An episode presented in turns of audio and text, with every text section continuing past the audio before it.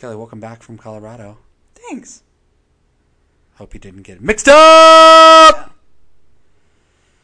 in a car accident along the way. I was like, this has been a while. Can, can oh, we didn't say it. Man, it's a killing me.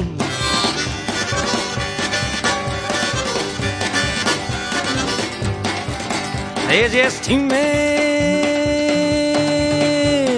people,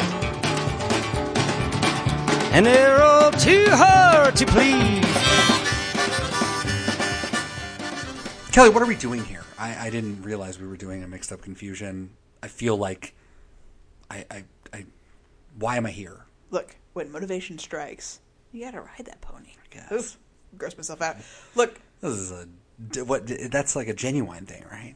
oh yeah, Pony? Let's pony? do it, ride my pony, my saddle's playing, coming. Oh, you know, way too much. I'm just a bachelor. oh yeah. Do you want to sing the whole song? Oh, we can fuck. sing the whole song. We are here because we, upon googling ourselves, we did unfortunately find a witch-related podcast We did. We have mentioned that briefly. with a, a similar acronym. I don't think we ever went into it. We don't need to go into it. Yeah. But I also found, by mistake, a Sleater Kinney podcast. Same letters. Sleater Kinney over the week, although it's called Words and Guitar. But anyway, that doesn't matter. Doesn't matter. And I was like, holy shit, I love Sleater Kinney. What an amazing coincidence. It is weird that we also share the same website, SOTW Pod. I know. Who would have thought? That's weird. I mean, I ha- wasn't told that we were renting it with someone else, but I mean, it's probably real. You pay for a domain. Yeah. Domain. Domain name. I mean, Google's probably like, well, let's just lump these guys together. So we're probably, you know, So because of that, my random happenstance of finding this podcast, I was like, I fucking love Sleater Kinney. We should talk about it. well, good for you. I like Sleater Kinney. Yeah, that works out. Yeah. Otherwise, this podcast doesn't sound like something I'd be into. I mean, it would just be me talking at you for who knows how long this is going to go on, but how much I love Sleater Kinney. So But thankfully, I also love Sleater Kinney. so, Kelly, So let's talk about Sleater Kinney on this mixed up confusion. let's do it.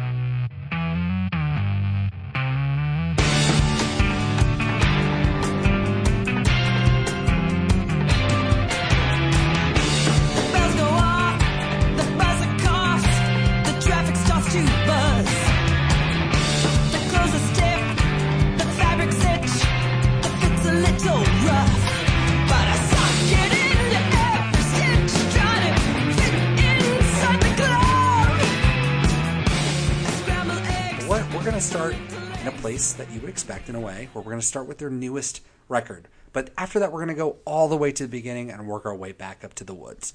This is a band that we we both. Uh, I've I've only been listening to since the woods. The woods was my first interaction with. Okay, yeah, the the, the ad campaign for it. Uh, they were on Sub Pop, right? Like it's they were out there um, in the world for me. Uh, I, I subscribed to Alternative Press. I saw their uh, their advertisements all of 2004, 2005, and it intrigued me enough to go listen to it. Uh, it was it was good, but it wasn't necessarily my taste at the time. But it was something a band that never left me. And as I as I kept going on further, um, obviously the connections with Bikini Kill, Riot Girl, you can't not listen to Sleater Kinney if you're interested in that type of music or in that type of culture. And so that's what drove me there. How about you, Kelly? I actually found out about Sleater Kinney uh, 2006. So Oh, so after the woods. yeah, so a little bit after the woods. I didn't know anything about good music, and I wouldn't until I met uh, my ex girlfriend, Okay. Lauren. Um, name checking, name checking. Apparently, Damn. yeah. Uh, I saw Sleater Kinney for the first time, heard them for the first time on the L Word. In Oh, season wow. two, there's an episode where they perform live at a club that Kit owns called The Planet. Uh, thank you very much. No shit, they're and actually they're on it. I've seen on season two. the episode, and it's wild to think about now that Sleater Kinney was on a fucking TV show. I got something sweet for you tonight. All the way from Portland, Oregon, where they play video poker, but you don't have to feel bad about it because all the money goes to the school system. These sisters are bad to the bone. I want you to give it up for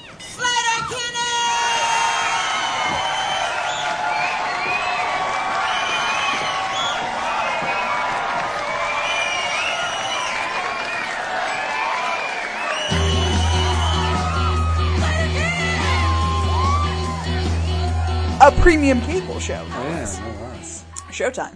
Uh, so that was the first time I had seen or heard them, and then because I would have been eighteen, uh, that's when. That's uh, also your bag. Like, here's a TV show I love. Oh, yeah. learn all the music. Oh yeah, thank you, Buffy, for all of my early music listening shaping. uh, so I, I saw them and I, I loved the energy and I sought them out and that was right when I Lauren and I had first uh, gotten together and she had music taste leaps and bounds beyond my own. Uh, she's the reason I know who Postal Service is. She's the reason I know Sleater Kinney. Uh, fucking in Riot Girl beyond that uh, at large and just like she's the reason Good music. I stopped. I mean, I didn't stop, but uh, You left the new metal sphere. again, I didn't really leave. But like, she broke that open. Like, she shamed me enough that like you should. Ah, So later on, you could almost. yeah, and we weren't together for that long, but like that Right, was that was enough. That was enough Yeah. to break it up. And the so, window was cracked. and so that was my introduction. Weirdly enough, was six months before they were about to break up. Uh, wow, yeah. An episode of The L Word out of nowhere, and then subsequently she burnt me all the albums they had, so all of them, all Yeah. seven of them, to that point, and uh, that was how I knew them. I knew them from those those seven burn discs. And that was it until out of nowhere. They And- No Cities to Love. Yeah, no, and I gave up. I was like, this, of course, of course, I would find out about this band who I love dearly instantly. Like you just had this immediately infatuation, and you're just like, I'm into it. Oh my god, they're queer on top of everything. Like she had a framed picture of them in her room. I was like, this is some crazy shit. Uh, and, And then you find out that you just missed the boat. oh, they broke up. Yeah. Oh, they'll never play a show again. Okay, cool. and then it's yeah that's that that's a, that's a funny feeling though i mean lots of people have felt that i mean at the drive-in is a one that i think of right away where yeah i got into this band and then you're like oh they're oh i'll never, oh, it's over. i will Okay. never see them that's that's fun uh, refuse was another one you just see yeah the music videos or you listen to the the albums yeah and you're like oh because for you, it feels right now. it feels right now yeah but then it's not at all No. and i think that's a testament to sleater kinney itself and we'll get into that as we go knowing that sleater kinney was a band that existed as a figment of your imagination and all of a sudden you hear that they are not only putting out a record but going on tour Yeah, I lost my fucking mind. I immediately the first show that popped up that tickets were still available for was somewhere in Idaho. It's like I guess we're going to the weird sewing. It was called the Sewing Room, I think, was the hmm. venue in Idaho. like boise or it wasn't even in Boise. It was like in a weird place in Idaho. So well, I guess we're going to Idaho. well no i guess that kind of makes sense because they're from washington and western washington so might have been like a couldn't get spokane for tonight so we'll just kind of cross over to maybe Coeur d'Alene or something like that Yeah, I don't know. Yeah. But that was definitely one of the first. That's the thing. It was the first shows announced, and later Portland would fill into that. Uh, but it's like I don't care. We're going to Idaho. That's the one that's open. wasn't that the thing too, where it's like they didn't even have Portland for the longest time, Yeah. and you thought they wouldn't come to it. Which Well, I was like, of course they, they fucking wouldn't. live here. How can you do this? But then they like burst through with like Mm-hmm. ten different like shows and whatever. Yeah, But yeah, they did do that. I remember yeah, that. I they remember acted like they weren't going to play in the the Pacific Northwest. existential threats that were happening in this fuck? moment Yeah. in 2015. Yeah, it was a wild thing. Like even as somebody who sort of understood that they existed and understood who they were, at least on just a like a logical level, like who they were, um, just as a as a force of music and people love them dearly. I was uh, I was taken ba- aback a little bit living in Portland. Like a lot of people were really into this and Yeah. into them coming back, and it meant a lot to them. And that was cool to be a part of. Now I didn't get to go see them, but you did. Sure did. Yeah, I got to see them at the Crystal Ballroom um, because of you. I didn't even have a Twitter venue. account at the time, but you were like, "Hey, Sleater Kinney tickets are going on sale at really? noon today. You should check that shit out." And I did, and I um, I would think I was a babysitter at the time. I didn't actually have a nine to five job. move, Daniel. Yeah. I was probably drunk all the time back then. I don't even really remember doing it. Well, that. be, you're the only reason I got to go see them because I didn't have a nine to five job, and I was just sitting on my couch, just pressing refresh, and when noon hit, refresh, refresh, refresh, and they sold out within ten minutes. But I got two tickets, so Boom. uh, it was a huge moment for me being able to see them after resigning myself to never seeing this band that I love so much, and um, they were like the last band on my list, other than the Cranberries, which I'm not gonna get to see now, but that's you know We have an episode about them too, and I highly recommend that because that is another great conversation about. this has just been me gushing about bands. It's been a lot, We'll- which we'll- is great, We'll which return. great, which we'll is great. return the favor. It'll be okay. yeah, Um, you would definitely like the Sleater Pin- Kinney podcast. Then you would definitely. That's you. I That's would- up your yeah. alley. Yeah, you'll probably have to go Duh. listen to them. SOTWpod.com. Yeah, as we discussed. No Cities to Love, real quick. Back to the roots, which we'll get into, but 32 minutes, 10 songs, fast in and out. Uh, dropped on January 20th, 2015, produced by John Goodmanson, who has uh, done the majority of the records. Uh, recorded at Tiny Telephone in San Francisco, Electro Kitty in Seattle, and Kung Fu Bakery in Portland, which the guy A who lot, runs of, lot of places recording. The guy who runs Kung Fu Bakery, um, I didn't write down his name. He died unfortunately last year. He was sixty. He had uh, cancer, Damn. but he was like a Portland fixture, and um, so that's a bummer. But Yeah. uh, it's got a ninety Metacritic score. No Cities to Love. I think everybody was so stoked and ready for this to happen that there's no way it could have failed. For some, it's going to be a terrible experience. Like you're coming back clearly for money or clearly for a very And particular you're just thing. doing this comparison. Sleater Kinney is Stuck in your head. not coming back for money. Oh as yeah. far as we, as far you know, they've they've never I mean, done Carrie's anything not coming back that. for money. That's for sure. That's for sure. So they're coming back to say something. They're coming back to like make music again, and that's what's real.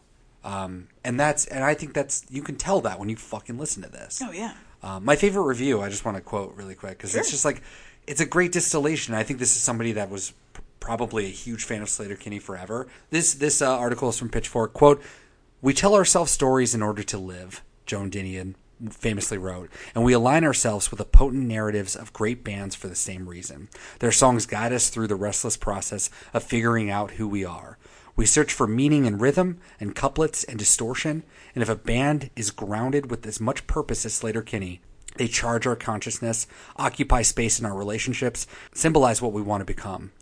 Sleater Kinney's music still does. It tells us, women or anyone who has ever felt small or othered, the truth that even when the world seems to deny it, we are never powerless. Now the story goes on longer. It didn't have to end. And that was Jane uh, Jenn Pelly in uh, Pitchfork for her review of No Cities to Love. Oh, and I that's love really that. sweet, yeah. that's a really great uh, distillation of, of what it's like to, uh, yeah, listen to that music, especially if you've ever felt like that in any way. I think that speaks to that impeccable integrity that they have, and you can just tell in the lyrics, especially when you dive deep like we did for these last, you know, week and a half, two weeks. So Yeah, this so this album um it it suffers from and is heightened by its consistency. So the guitar playing, the drum work, everything is so much more purposeful and intentional than any other record before it. And you could say that is to its detriment in that it doesn't have that I don't know what's going to happen next. I'm scared. This thing is like taking off on life its, of its own. right, Uh, but you can't knock it for great, solid songwriting and performance.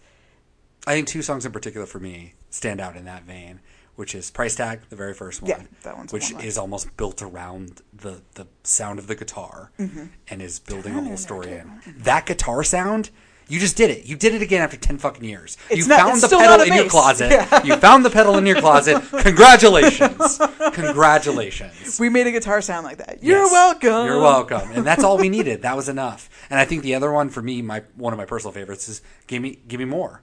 That's the song, right? Give me love. Give me love. Sorry. Really? Give me love. Oh, I love Amazing. it because it's just fun. It's just one of those fun um, where it does all the things where you've got Carrie and Corin singing over one another. You've got the great drum work, which is like sort of the center to the song, which is the same way uh, that we talk about words and guitar. That's the name of that podcast, right? Words and guitar. Mm. Mm-hmm, Yeah. Crazy. That song is great. That's I- I- clearly that's why they chose the Possibly song. their best song. Which yeah, you, we'll that's why we call it "Sign on the Window" because that's clearly the best Bob Dylan. Song. I mean, we'll get into that one day. Why Someday. did you pick that? So, yeah. So, "Give Me Love" is a, is a fun one, but just that chorus, you know, "Give me love, give me love," but uh, uh, and he just got his guitar that just sort of like lingers and then stops. Give me love, give me love. Mm, It's so I don't tight. it's- yeah, it feels it feels good. And um, later later renditions of Sleater Kinney did that. We'll get to one beat. We'll get to all of those, but. That I love that guitar work. I love that guitar work. So price tag was definitely one of my favorite tracks too. I mean, and the message of like consumerism, what it's done, like what does it mean for this band to be successful now, and like what did that do to you as a person?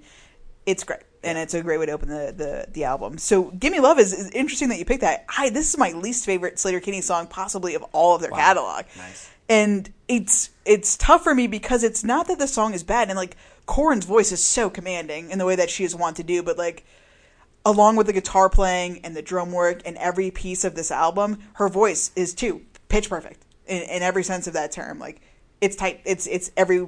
There's not.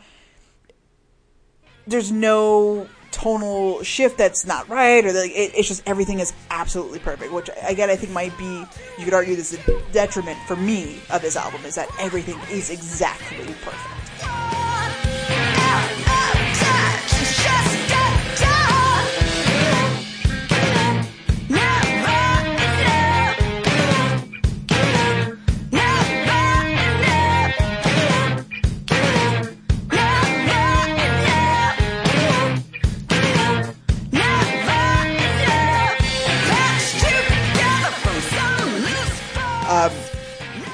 This song sonically is really unsettling. Give me love. It Yeah. makes me a little nauseated. Um, Wow. like it just the the way that they they kind of I, I don't even know what you would call it, like harp that you know you know like it just like it's love. upsetting. Give me love. Like it just doesn't feel right. I don't even know what she says after that. I mean, she just says, "Yeah, give me love." I'm pretty sure, but like, yeah, it makes me feel a little queasy.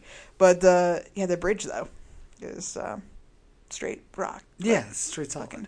It, it's not a bad song, but I think this might be my least favorite Sleater Kinney song of all time. So it's so funny that you would pick that. That's amazing. I just like where it lands in the record. You know, I, my favorites are Price Tag, No Cities to Love, Fangless, which is the second song, Mm-hmm. um, and then that, and then after that, it kind of goes a little bit of a blur.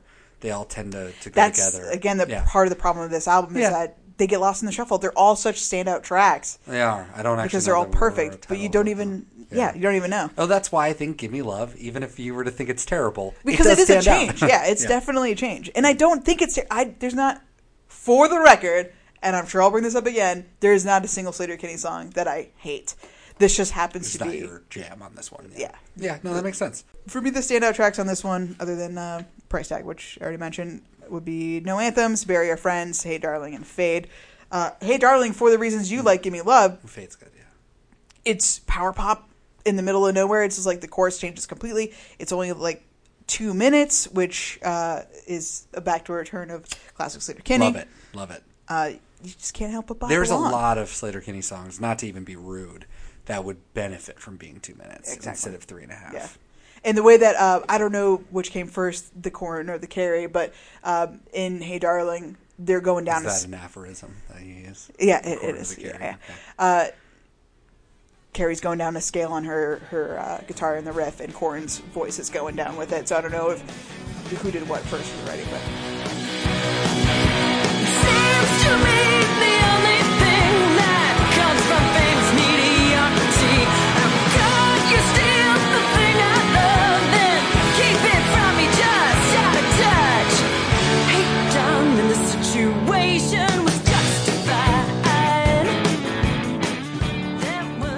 I mean it's it's there. You can't you can't find a crack in this album, and that's a huge test. Like how can you you can't say that about most bands. No, you cannot say that about most. So an amazing return, and I cannot wait to see what happens next with them. and it's been 2015. We this been years between us. Three years, point. man.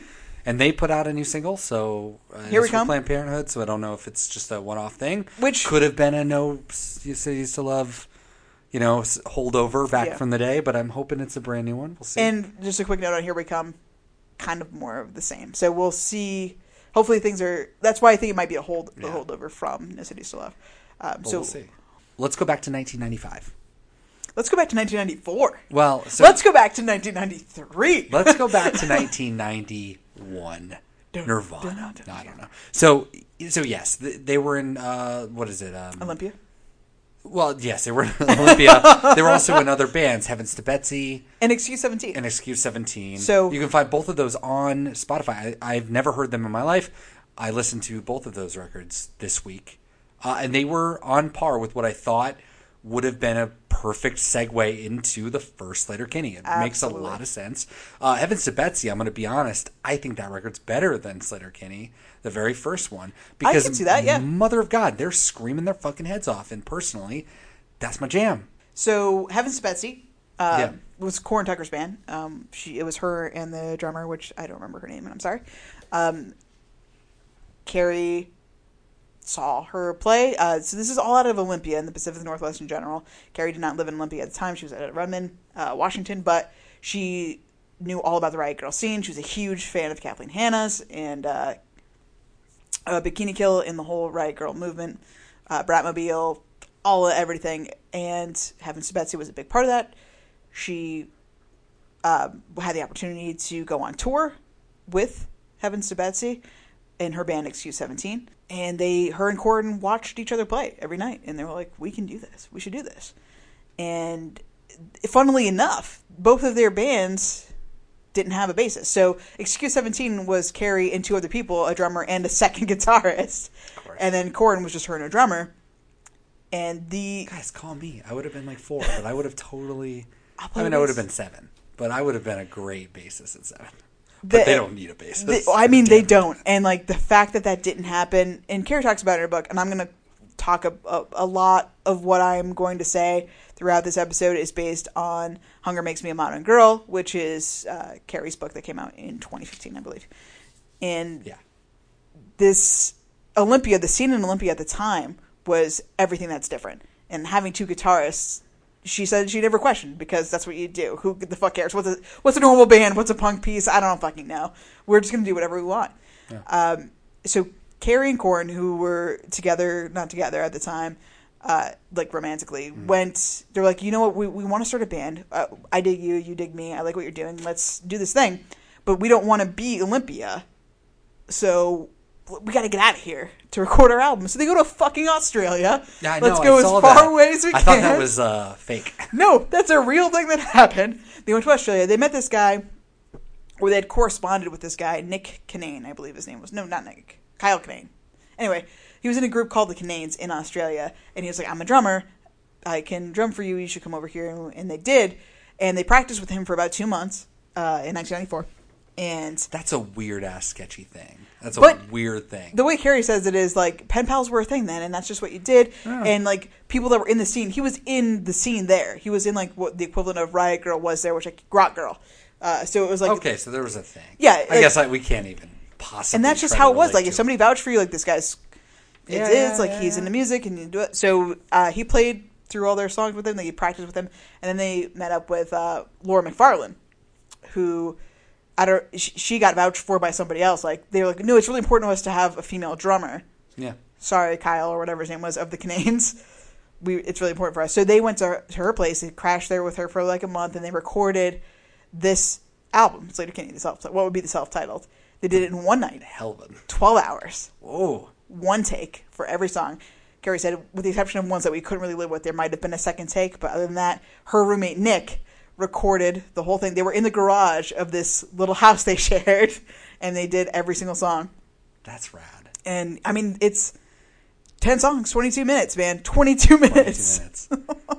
the the peak uh, Sleater Kinney uh, time frame. Yeah, 22. let's let's do that. yeah, It's perfect. I mean, and this this album is nothing to me at least than uh, Excuse 17's. Uh, some people are dangerous, or some these things are such things are dangerous. That's what. Next, the next version. Yeah, and Heavens to Betsy. Uh, Yeah, it's Right sort of their their follow their follow up. what would become Sleater Kinney's signature sound was kind of like an accident. Corin Tucker, her voice is the most unique thing ever. No one sounds like her. No one. I, I've never heard anything that even comes close to what she can produce. And she had just been tuning her guitar in Heavens to Betsy, and, and even you know as things would progress with Sleater Kinney to her voice. And they hooked up to her tuner one day, and she just happened to be in like in C sharp, and like oh, Carrie's like, well, that's what I play in too sometimes. So like, it just kind of worked out and that sound is so formative. Like that is the band. That C sharp non-standard tuning, beautifully coalesced with Corin Tucker's non-standard, erratic, crazy, banshee, fucking otherworldly voice is what Sleater Kinney is. And, and this is all it's all started in these 12 hours in Australia in 1994. What the fuck?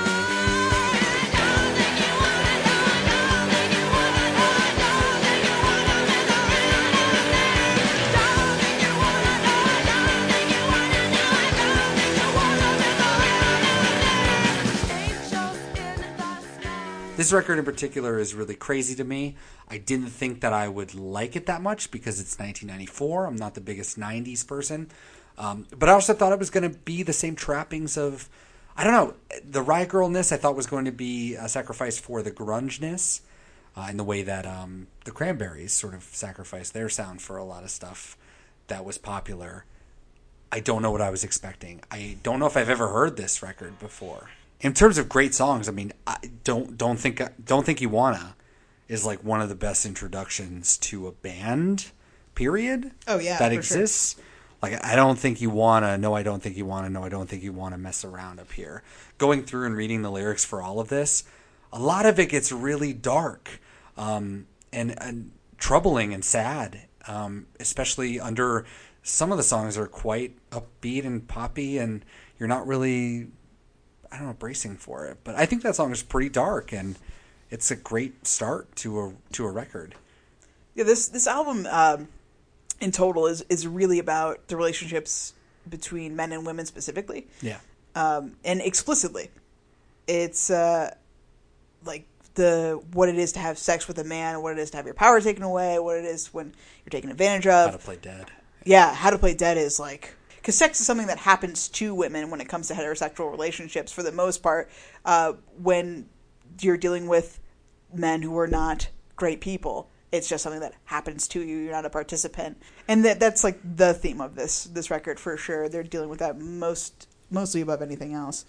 Um, and that's definitely the product of the the riot girl scene. And, and obviously what it is to be a woman period. Like a, a heterosexual woman that's dated men or even like victims of sexual assault. Like this is real shit that's happened and it was really poignant impression especially at the time for them to talk about it and deal with it. And that stuff carries on through their music but they they lose that uh, for better or worse. I mean i think that's what obviously a lot of people don't want to listen to unfortunately even though a lot of people should is facing that head on so them dropping this aspect probably made them more successful as a band but I don't think they fully drop it though. yeah, that's what i'm saying but they still carry But they also become through. better songwriters. That is Yeah. sort of another layer this of it is too, very is fucking nail on the head like rape people rape men rape like this is bad You're feeling sick, you poor thing. Clean up that mess, then I'll suck your dick. Yeah. Did I tell you that it wasn't fun? Yeah. yeah And then I won't suck your big ego and swallow your pride. I'm spitting out your memory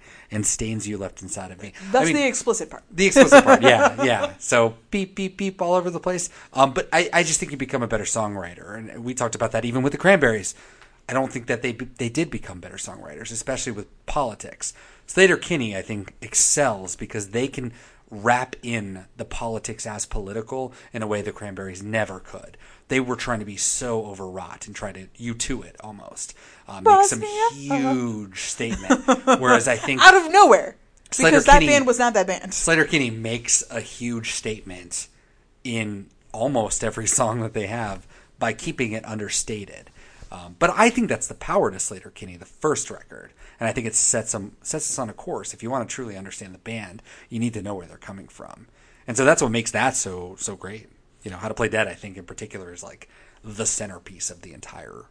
Yeah, for me, How to Play Dead, Beer Mama, and Slow Songs are uh, Slow Songs. Sorry, is the is the those are the ones for me. I did want to talk about Laura Song real quick, just because the way that Sleater Kinney operates as a band and the way they tune their guitars and their sound in general is not conducive to anyone's voice, and that is not uh, other than Corin Tucker and Carrie Brownstein because that is showcased front and center in Laura's song. Laura McFarlane objectively has a beautiful voice, but when you put that on top of Sleater Kinney's music, it sounds awful. Like Laura's song is so jarring because you have this sweet little ah, floaty voice coming in on top of these weirdly tuned aggressive guitars, and it doesn't work. And But she would rather listen to that than Give Me Love. I would because it's so weird and because it proves a point and it's like really highlights what this band is and is not. Is that? That's a good point. That's a good point. All right, good. Let's move on to 1996.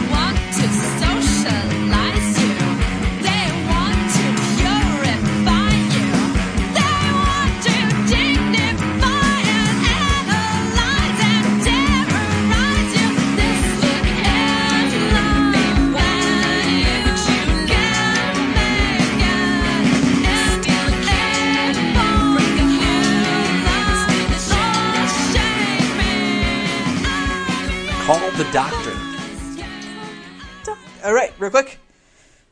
March 25th, 1996, recorded in four days in September 1995, written three weeks prior to that. Uh, most of the songs were inspired by Corin's photo job. She worked at like a Oh no shit. where people come in and get their portraits and kind of thing. Um, 30 minutes, 12 songs, produced by John Sears. Goodmanson. Yeah, like a Sears. Yeah. Okay. So this is the first one they'll do with John Goodmanson, and he will stick around. Use it. As we know. God, amen. Good job. Call the Doctor is important because it's the first time that they did the talking over one another sort of thing. Um, Oh yeah, because like even during the chorus, like, oh, that carries just in the background. Eh. Exactly. And so that was, I think that was a moment where I think even Carrie acknowledged that. Like this was, we were just kind of messing around and then we found out, oh my God, we're like talking over one another. This is perfect. Like let's keep doing this. And so while this is not a great song, it's incredibly important for Sleater Kinney, the sound. yeah. Singing two songs on top of one another, no, that's a very And unique thing. It doesn't sound like it doesn't give you a headache. It doesn't sound like two songs fighting each other. It just like works. I could see it giving you a headache if you're not into that kind of stuff. But for me, the dissonance is uh, also a very big impact, a very big and important thing with Sleater Kinney.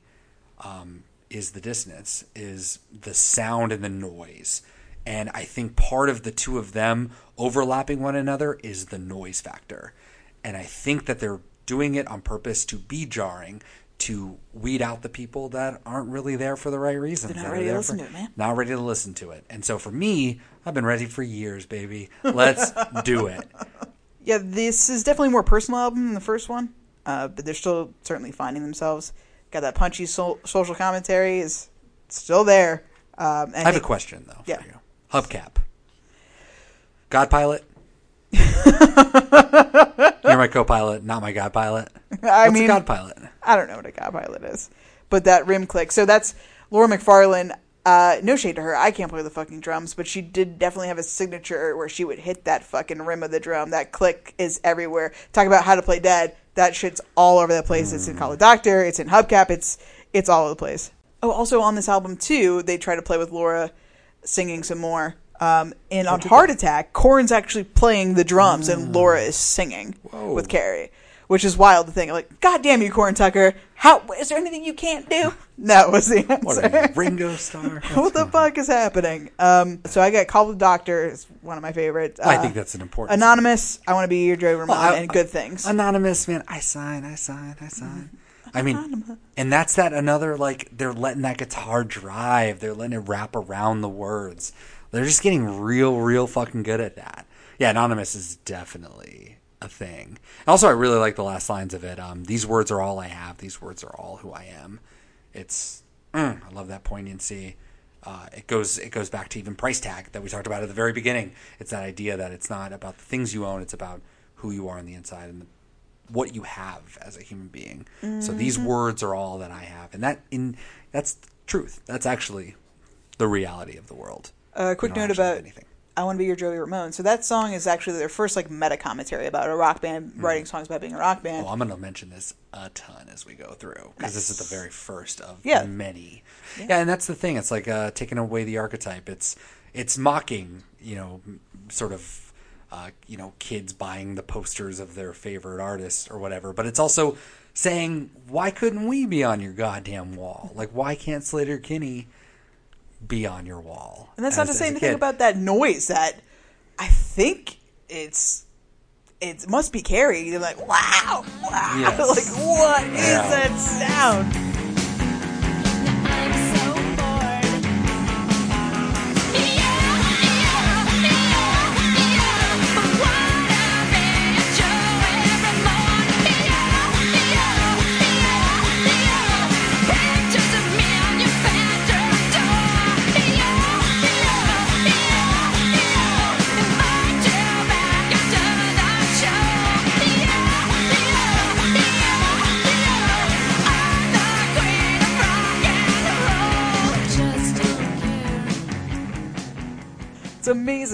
Do so much great stuff with sounds. Like where it sounds like a siren. Oh, we'll get to one beat later. Don't even worry about it. Yeah, this record. This record is probably um, not to spoil our rankings in the end. Is probably my lowest ranked album because it. A lot of them are quite forgettable songs. I, I'm looking through and I'm like, you know, I don't really know. Even Heart Attack, even the end, I like their endings to records, and I don't really care for Heart Attack. I don't know. I I mean, I would need a, a like a hard convincing. I would need a, like a really long sit with this, and I think maybe I'm just so excited for Dig Me Out Mm. that I get just like, uh, let's get out of here.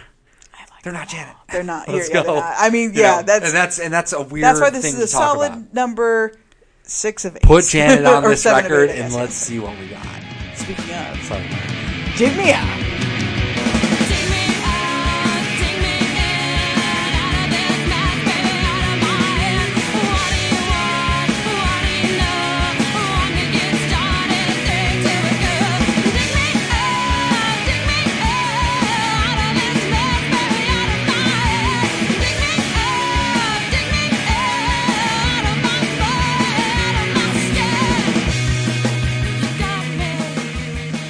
April 8th, 1997, Unleashed Upon the World, recorded between December and January of- of 19, 1996 and January 1997, over an eight day period at John and Stu's place in Seattle.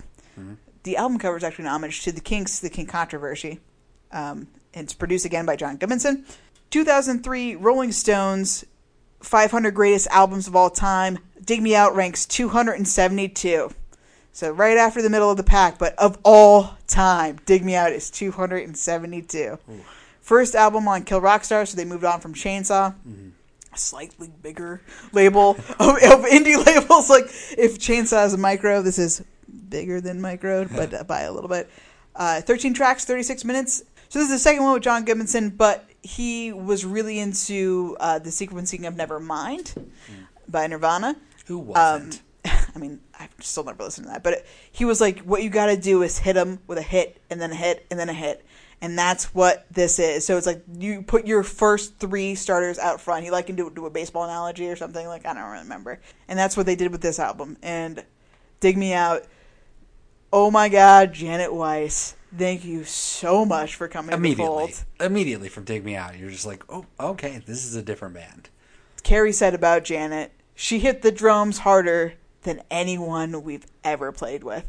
And this was the fifth drummer. So they had Misty Farrell, uh, Nick, not Nick, God, why do I keep saying Nick? The dude from the Cannanes. I don't know, Kyle. I'm just going to say Kyle because it's alliterative. Kyle Canane, uh, Laura, and then they also played with a friend of theirs, uh, Tony, who was in a, another uh, Pacific Northwest band. Uh, she couldn't do the drum roll and call the doctor. There's a big part in the bridge Yeah, was like, yeah. and she couldn't ever hit it. So they're like, sorry, girl, you got to go. Uh, so she never actually appeared on an album. So that's Laura bad. did all of Call the Doctor. But then, And they're like, sorry, you're Australian. This is awkward. You can't actually live here and be with us. And also, I don't know if you're going the same way we're going. And then by chance, Carrie was at a hairdresser and she was like, hey, we need a drummer. And her friend was like, oh, I know a drummer. You should check out Janet Weiss of Quasi, or Quasi. I don't know how you pronounce that band. Who was like a Pacific Northwest fixture in her own right. She's lived in Portland forever. And she's like, oh, yeah. She learned all the songs from uh, Call the Doctor. And they were like, hey, we're working on this new thing. Dig, what would be Dig Me Out? And she just was like, okay. Boom. like, like, wow, this is the best decision we've ever made. This band wouldn't be a band at all if it yeah, weren't no, for you. Thanks, legitimately, legitimately, that's the hard because again, it's like a Lennon McCartney type of scenario where we all all we ever talk about is is is Carrie and Corin. But holy shit, if it wasn't for her and if it wasn't for the drums on Dig Me Out, that album sinks. It- that album is called The Doctor Part Two.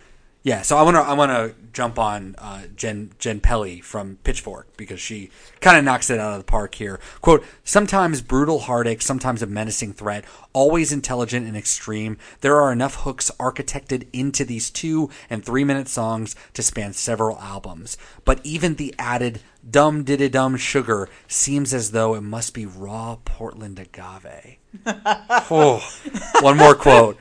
Quote, more than skepticism, anti consumerism, or the glories of tattoo art, punk teaches empathy, a principle that Sleater Kinney practiced with nuance.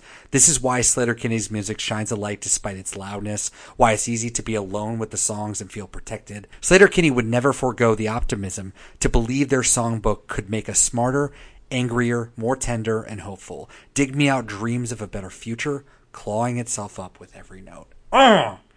Accurate. That Portland agave thing kills me. kills me. Every moment of this record is incredible. This is one of the greatest records of all time. Absolutely. Period. Absolutely. So it's going to be the best Sleater Kinney record by far. Not by far, even. It's not a by No, far by scenario, far. unfortunately.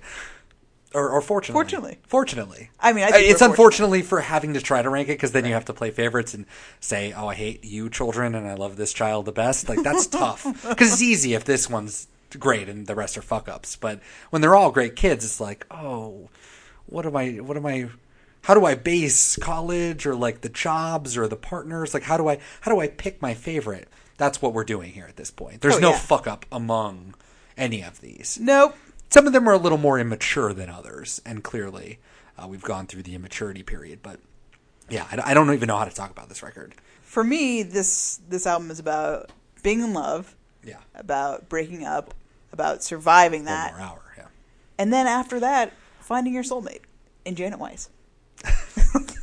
yes, what a tie-in right there. it's Literally true. everything is about finding. You know, Finding Jenny Janet. is just a a long-winded way to say Janet. Is it? yeah, I every single fucking song, even Buy Her Candy. Fuck everyone. No, are you Buy kidding me? Candy is Fuck amazing. everyone for saying buy your candy is bad. I mean, did I get Shangri La vibes? Yeah, I met him at a candy shop. Yeah, don't meet people at candy shops, but holy shit, that song is fucking amazing. And that no guitar Janet. work doesn't matter, and that's the thing. That's why it is always carrying Corin at the end of the day. That was that is a beautiful song. That is a People really hate it. And I was beautiful like, song. That song, that's the one that gets me there. Like, if I'm to cry about a when song, it comes out of nowhere one, like yeah. that, especially on After Dig a Out. banger of an album? What? I'm mad. I'm like legitimately mad. I cannot believe. If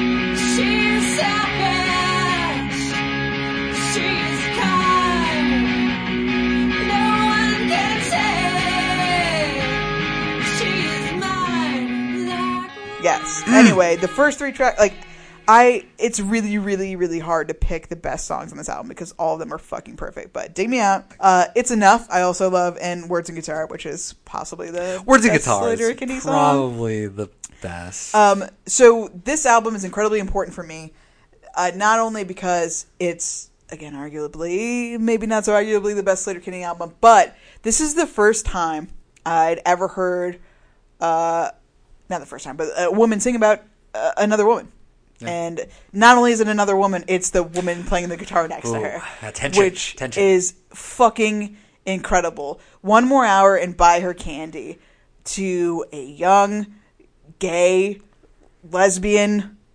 Not that's redundant. To a young lesbian who's just like finding young gay lesbian, as opposed to uh, hearing these songs as an 18 year old lesbian trying to find their way into good music was Ah, like a fucking Words.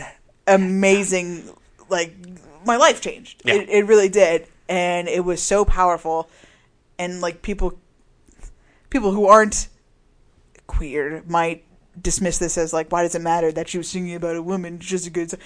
because it fucking matters because when you've never heard that before it matters Yeah. and when it sounds like somebody's singing to you and you felt those fucking feelings before like uh, just even hearing her say the dress you wore the pretty shoes just like oh god and buy her candy like she's she's singing to a she's in, she's famous she's she's the best she couldn't lay my Well, we heart to rest about It's Bob like, Dylan. incredible it's a it's a it's the standard, the the quote unquote normal is that it's a man and a woman always. And so yeah, like you've said, when Dylan goes into the nondescript territory, which is the mark of a good writer, it starts to take on a thing of its own. But when you have a woman singing about a woman in a dress, yeah, that's powerful because Yeah. it's it's always going to be powerful because that's not the normal. That's not what you always hear. and it's what I needed Yeah. and it was amazing and I just like dig me out woo Um, it, it's the drums, honestly. It's when it's the words and guitar, and when she comes in with that drum beat, I, that's about all I need. And I think for for a layman out there, and I and I mean that as like a layman, not really understanding, but also a lame man wouldn't understand because it's so simple. It's just words and guitars, and it's a clear stop, and then you just hit those tom toms. But there's so much power in that small moment over and over that just destroys everything. It's so good. Words and Guitars is such a good song. And it also goes back to even I Want That Joey Ramone. It's not even it's not even a, a situation where I, I sing about wanting to be your Joey Ramone, but I have no reason to be your Joey Ramone. Because you can you can sing about the concept of Joey Ramone or Thurston Moore or just a, a, you know male rock stardom, having a Bob Dylan, a Mick Jagger on your wall, but then they deliver you a reason to have their fucking poster on the wall, and they're gonna keep doing it. Yeah, Sleater Kitty should be on your goddamn wall. And I look back at my own childhood, and I'm like, damn man, I fucking missed out. Yeah. fucking damn. That sucks. The Woods was the first time I ever even heard of them. I know, me and it's a bummer. What and I know we shit? were young. We're, I mean, I was 15 when that came out. It's like Mom, Dad, you dropped the fucking ball. That's all Drop the gotta ball. say. Bruce Springsteen. What the fuck? Why aren't you listening to Sleater Kitty? You know, it's like Worshiping guitar, especially even being, if you want to take it as a, a meta commentary, the fact that they're like, you, music is the air I breathe. You can't take this away from me. Like, fuck you. I don't need to be Joey Ramone. I'm me, and that's good enough. And you're gonna listen to me anyway because listen to what the fuck I'm doing right now. yes. Yeah, that Well, the complexity of how they sing that too is like really lost on how simple the song kind of is. But yeah, when it's like I want it all, I want it all, I want it. That's Corin, and then you right, and then you got Carrie coming down saying, you know, fill the space surrounding me. That mm-hmm. that is if you never breathe, fill the space surrounding me, and then words, and, and they're singing over top of one another. It's so hard to talk about the lyrics because there's really twofold things going on, and you've got Carrie singing this th- all the pointed, you know, poignant stuff that you just said. You know, this is the air that I breathe. This is the space that surrounds me. But you've got Corin just losing her fucking mind over Mm-hmm. top of you. I want it. and it's I think Goosebumps, Take Me Out's another uh, reason why it's fantastic as an album is because Corin's voice. You get someone called the Doctor. Don't get me wrong. Like Sleater Kinney is a rough cut, and there is some screaming that they never get back to, Mm-hmm. for better or worse. Uh, and then call the Doctor. We're we're we're forming it, but you, like this is the first time that fucking banshee yodel It's a good point. the shit that that she's like that is Corin Tucker. The last this song, is it. the is, like, last song on Sleater Kinney, they that's the last time they like scream, Ah, down, which is yeah. great. But yeah, they don't ever go that far because that's like beyond Banshee. That's like that's other world. But that was absolutely the scene. And that's why those bands you don't know who they are. Yeah. You don't know who the fuck Bratmobile is. You don't know who those people are because you can't you can't. You Yeah. can't you literally cannot understand what they're saying. And it's tough. And I But get I like it though. It's important. Yeah, and I do too. Like that's but if you want to have any kind of marketability, any kind of transcendence, you have to which is really gonna- important and Yeah. fantastic. Corin Tucker and influence bands like this that Is do that- transcend. and Yeah. More. Like Can we talk about Little Babies? Yes, absolutely. Do you not like that song? No, fan favorite. Okay, okay. Fan favorite. Uh, fantastic song, but all I could think about was Woody Guthrie month. And I was Milk? just waiting for the nipples to come Oh, no. out. Um, but I love it. You know, dum diddy dum. All the little babies go, I, I, I want to. Yeah. And Mother's Little Helper was a Rolling Stones reference. Yeah, Mm-hmm. from yeah Aftermath. I love that the song is about fans and also Carrie. Yeah. Like, Corin's like, I, I had to do so much for you. I had to do so much for all of you. But that, but it's also important to note that like that dumb diddy, like the really fun '50s malt shop pop tunes, they play with that a lot, oh, especially Oh, yeah. in their conception of rock and roll. They get that rock doo-wop in there, man. Yeah, but it's also a commentary on.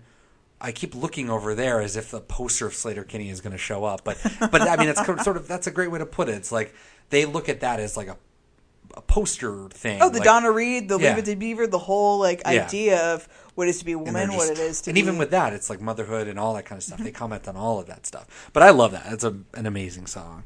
Yeah, Buy Her Candy, of course, is perfect. And I'm glad you like that song too, because there's a Oh, lot of oh, people that really don't like it. are you kidding me? That guitar is so just like it hits you right off the bat. I'll admit, I thought we were going to get some crazy drums coming in there, which would have worked completely. But I'm so happy we didn't. I'm so happy it was just like just playing in the background and just two of them just together. I just I, I like to imagine a show where they're playing that song like after they've played like five or ten rippers and they're just like start strumming along. So, yeah, so they never played the song, really. Uh, I wouldn't be shocked if they never played it. Yeah, because so- it would be really personal. Spin, um, who outed Corin and Carrie in '97, I believe, um, without their consent or knowledge. Nice. Uh, yeah, real cool. Um, Spin did when No Love came out, ranked all of their songs from best to worst. Buy Her Candy got 99 out of 109. Uh, and they said, This isn't the first or even fifth or sixth or seventh song you think about when you think about Dig Me Out. And I was like, You're full of shit. Like, it doesn't make any sense. I don't know why it's on the album. There's no no drum, blah, blah. I was like, You're garbage person. No Whoever one wrote reads this. spin. yeah, exactly. but I just like, I and I felt bad. I was like, does this is this how everyone feels about this song? So I'm really glad that you were like, this is fucking great. this is great. This is a highlight. Yeah. What? I don't know, man. Uh, Dig me out. We can we could talk about Dig No, we could do that for three hours.